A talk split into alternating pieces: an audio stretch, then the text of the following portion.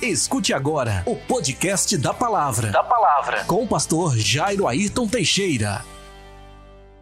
Boa noite, você que está aqui. Boa noite, você que está em casa. Nós temos como tema da nossa reflexão de hoje um homem em crise. O texto bíblico encontra-se em 1 Reis, capítulo 19, de 1 a 16, que diz assim: Acabe contou a Jezabel tudo quanto Elias havia feito e como matara pela espada todos os profetas. Então Jezabel mandou um mensageiro dizer a Elias: Que os deuses me castiguem, se até amanhã, a estas horas, eu não houver feito com a tua vida como fizeste a deles.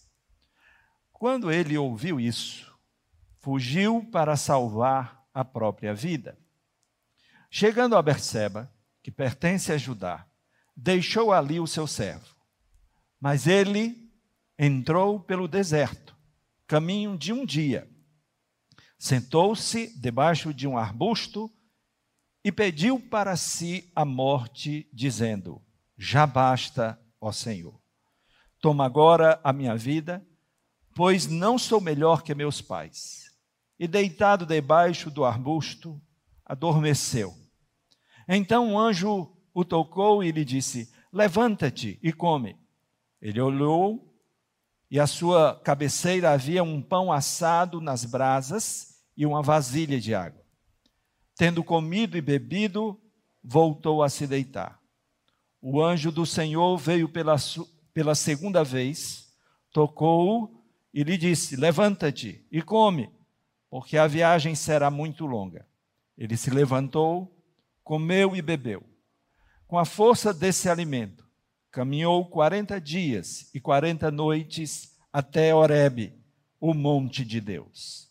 Ali entrou numa caverna onde passou a noite.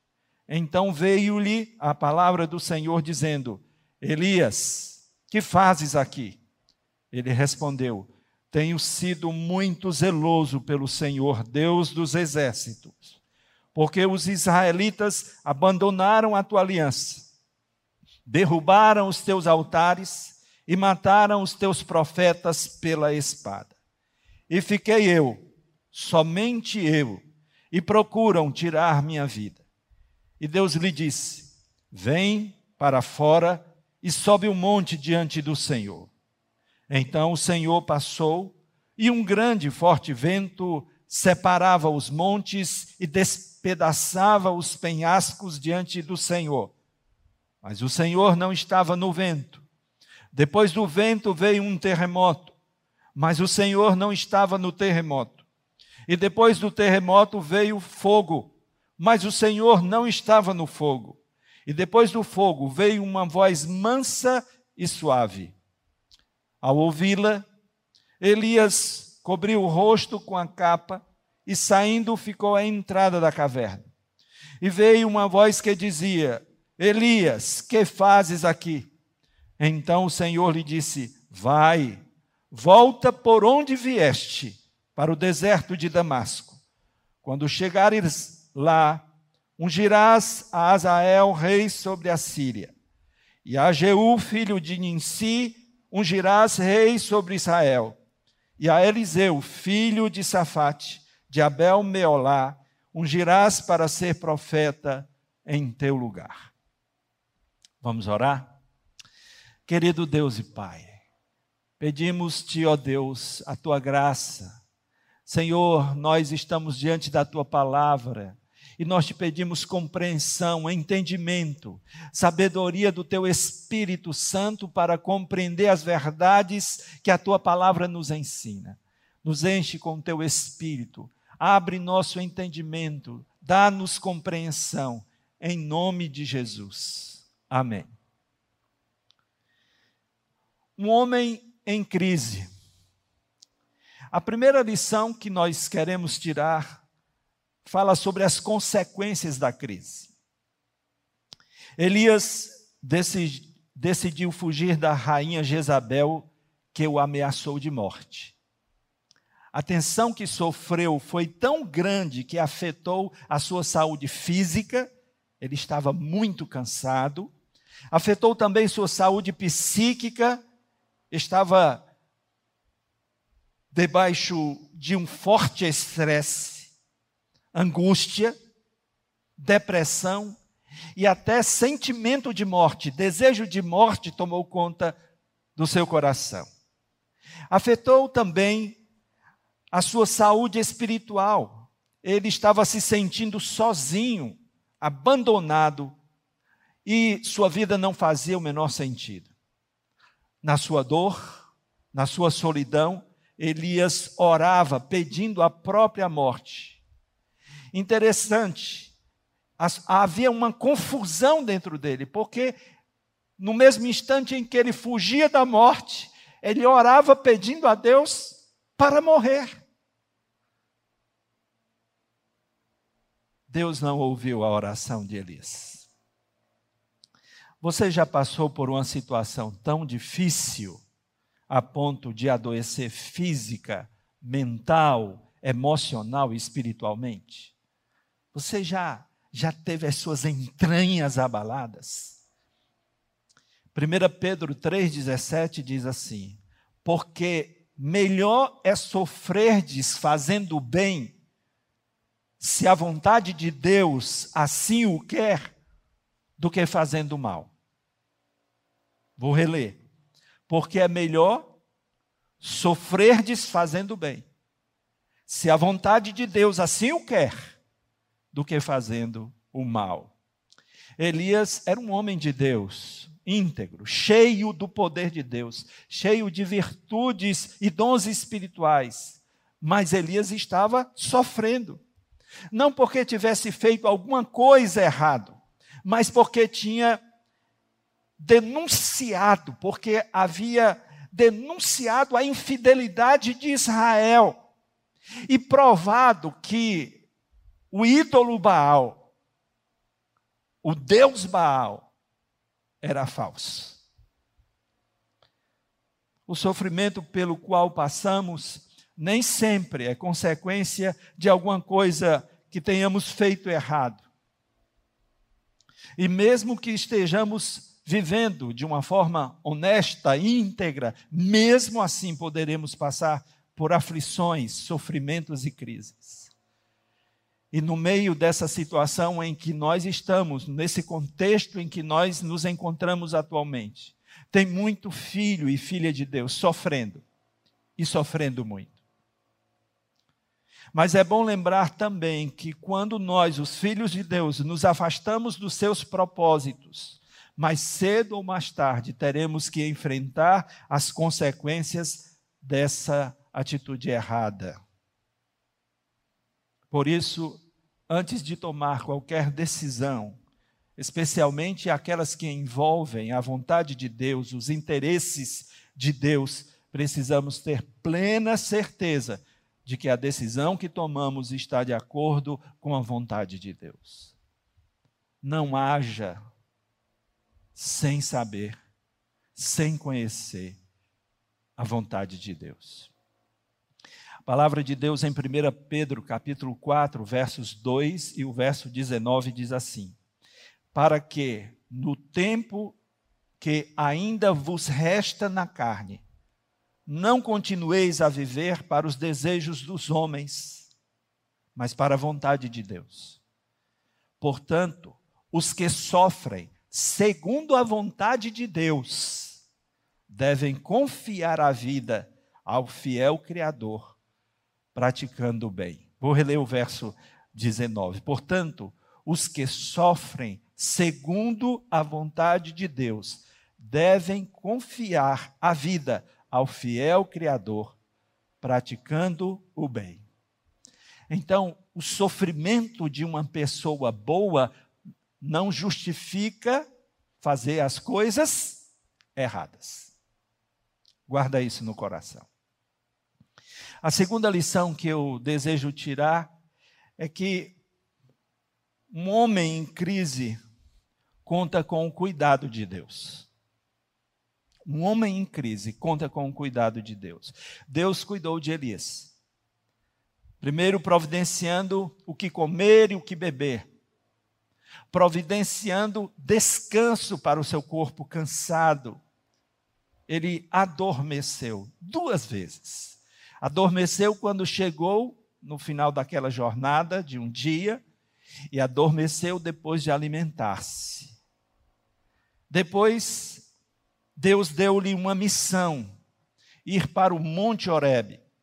Finalmente, tratou da sua vida espiritual, revelando-se novamente a Elias de forma serena, de forma tranquila, dando-lhe direção e sentido de vida, sentido para continuar a viver. Deus, segundo a Bíblia, nos trata como a filhos, tem cuidado de nós, está atento e observa nossos passos. Quando vacilamos, deixa que soframos as consequências, mas está por trás, providenciando o que precisamos. Tal atitude não deve nos acomodar, mas nos deixar alertas e atentos para que não venhamos a fazer a nossa própria vontade, mas sim a vontade do nosso Pai eterno. O fato de sabermos que contamos com a ajuda de Deus não deve nos acomodar para nos desviarmos do seu propósito. Pelo contrário, deve nos fazer ainda mais fiéis. Palavra de Deus em Isaías 49, versos 14 e 15 diz assim: Mas Sião diz: O Senhor me desamparou, o meu Senhor se esqueceu de mim. Pode uma mulher esquecer-se do filho que ainda amamenta? A ponto de não se compadecer do filho do seu ventre? Mas, ainda que ela se esquecesse, eu não me esquecerei de ti. Ainda que uma mãe pudesse esquecer do seu filho que amamenta, eu não me esquecerei de ti. Você em meio à sua dor, pode até pensar que o Senhor te desamparou, que esqueceu de ti. Mas a verdade é que Ele nunca esquecerá de ti. Ele nunca te abandonará. Amém? Elias estava emocionalmente abalado, isolou-se, escondeu-se, e pensava que era o único que não tinha cedido às pressões. Pensava que era o único que não tinha, que tinha, melhor dizendo, que tinha permanecido fiel a Deus. Deus ainda o fez voltar atrás. O fez encarar o seu erro. Qual foi o erro de Elias? Ou, ou quais foram os erros de Elias? Elias isolou-se. Elias pensou que estava sozinho. Ele pensou que não havia mais ninguém fiel como ele. E desistiu de viver. Deus o fez voltar atrás. Deus o fez entrar e fazer o caminho de volta. Deus o fez enfrentar o erro, frente a frente. Quando estamos abalados emocionalmente, podemos pensar e dizer e fazer coisas que negam até mesmo a nossa fé e confiança em Deus.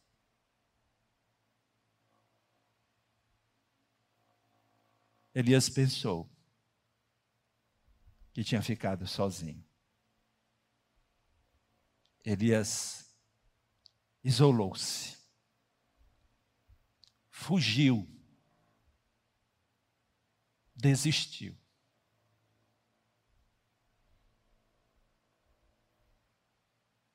Mesmo assim, Deus não desistiu de Elias.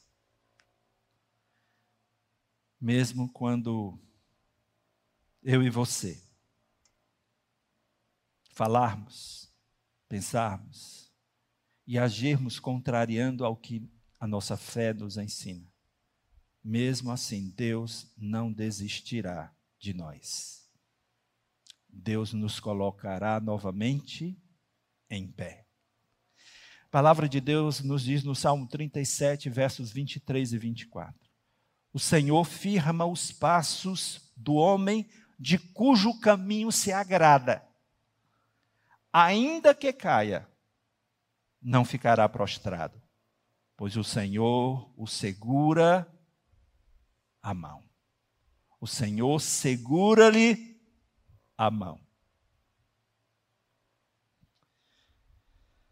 Quando entramos em crise, quando mergulhamos numa crise, crise, normalmente teremos que lidar com as consequências dela. Por isso, precisamos fazer tudo para permanecer saudáveis. Mas nunca devemos esquecer, mesmo em meio à crise, do amor, da bondade e do cuidado de Deus sobre nossas vidas. Mesmo que você mergulhe numa crise, nunca esqueça do cuidado de Deus, da bondade de Deus, do amor de Deus pela sua vida. Precisamos ter convicção de que nossas atitudes, nossas ações devem ser motivadas por Deus. Nós precisamos ter convicção de que estamos agindo de acordo com a vontade de Deus. E quando honestamente verificarmos que tomamos uma decisão errada, temos de ter coragem de fazer o caminho de volta. Eu posso errar? Posso. Você pode errar? Pode. Mas a gente precisa reconhecer isso e fazer o caminho de volta. O resultado, o resultado de fazermos a vontade de Deus é paz, muita paz interior. A paz não é ausência de conflitos ou de problemas. A paz é fruto do Espírito Santo, é o resultado de não estarmos lutando contra a vontade de Deus. Quando nós estamos agindo, fazendo a nossa própria vontade, nós não vamos ter paz. Mesmo que as circunstâncias pareçam ser favoráveis a nós, nós não vamos ter paz. Mas quando nós agimos segundo a vontade de Deus, nós vamos ter paz por estar fazendo a vontade de Deus. Não porque as coisas estão favoráveis, mas teremos paz. Porque a paz é fruto de estarmos no centro da vontade de Deus. Qual é o resultado de fazermos a vontade de Deus? Qual é o resultado de fazermos a vontade de Deus? Dúvida? Não. Quando nós estamos fazendo a vontade de Deus, nós não temos dúvida. Medo? Não. Quando nós estamos fazendo a vontade de Deus, a gente não tem medo. Tristeza? Não. Quando nós estamos fazendo a vontade de Deus, nós não temos tristeza. Angústia? Não. Quando nós estamos fazendo a vontade de Deus, nós não sentimos angústia. Aflição? Não. Quando nós estamos no centro da vontade de Deus, nós não sentimos aflição. Qual é o resultado de fazermos a vontade de Deus? o resultado é paz. Paz. Fazer a vontade de Deus traz paz. Filipenses 4, 6 e 7 diz assim: Não andeis ansiosos por coisa alguma. Pelo contrário, sejam os vossos pedidos plenamente conhecidos diante de Deus por meio da oração e súplicas com ações de graças. E a paz de Deus, que ultrapassa todo o entendimento, guardará o vosso coração e os vossos pensamentos em Cristo Jesus. O que que guardará o nosso coração? O que que guardará os nossos pensamentos? A paz. A paz. Amém, irmãos? Amém. Você que está em casa, eu não sei se a sua vida está afetada, se você está passando um momento de crise. Mas eu queria te dizer: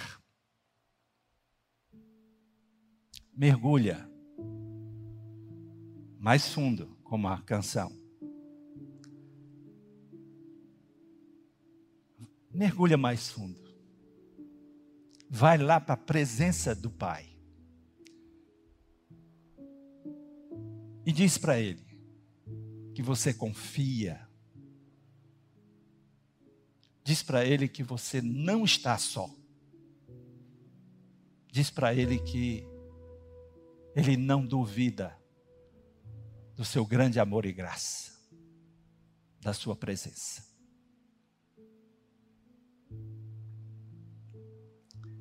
Ora a Deus nesse momento. Curva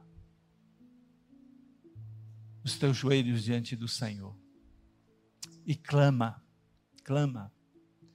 A palavra de Deus diz assim: clama a mim e eu te responderei. Clama a mim a promessa de Deus é que Ele nunca te deixará sozinho. Ele nunca te abandonará.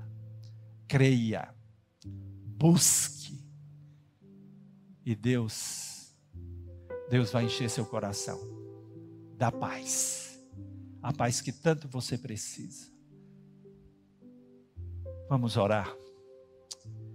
Querido Deus, em nome de Jesus. Em nome de Jesus.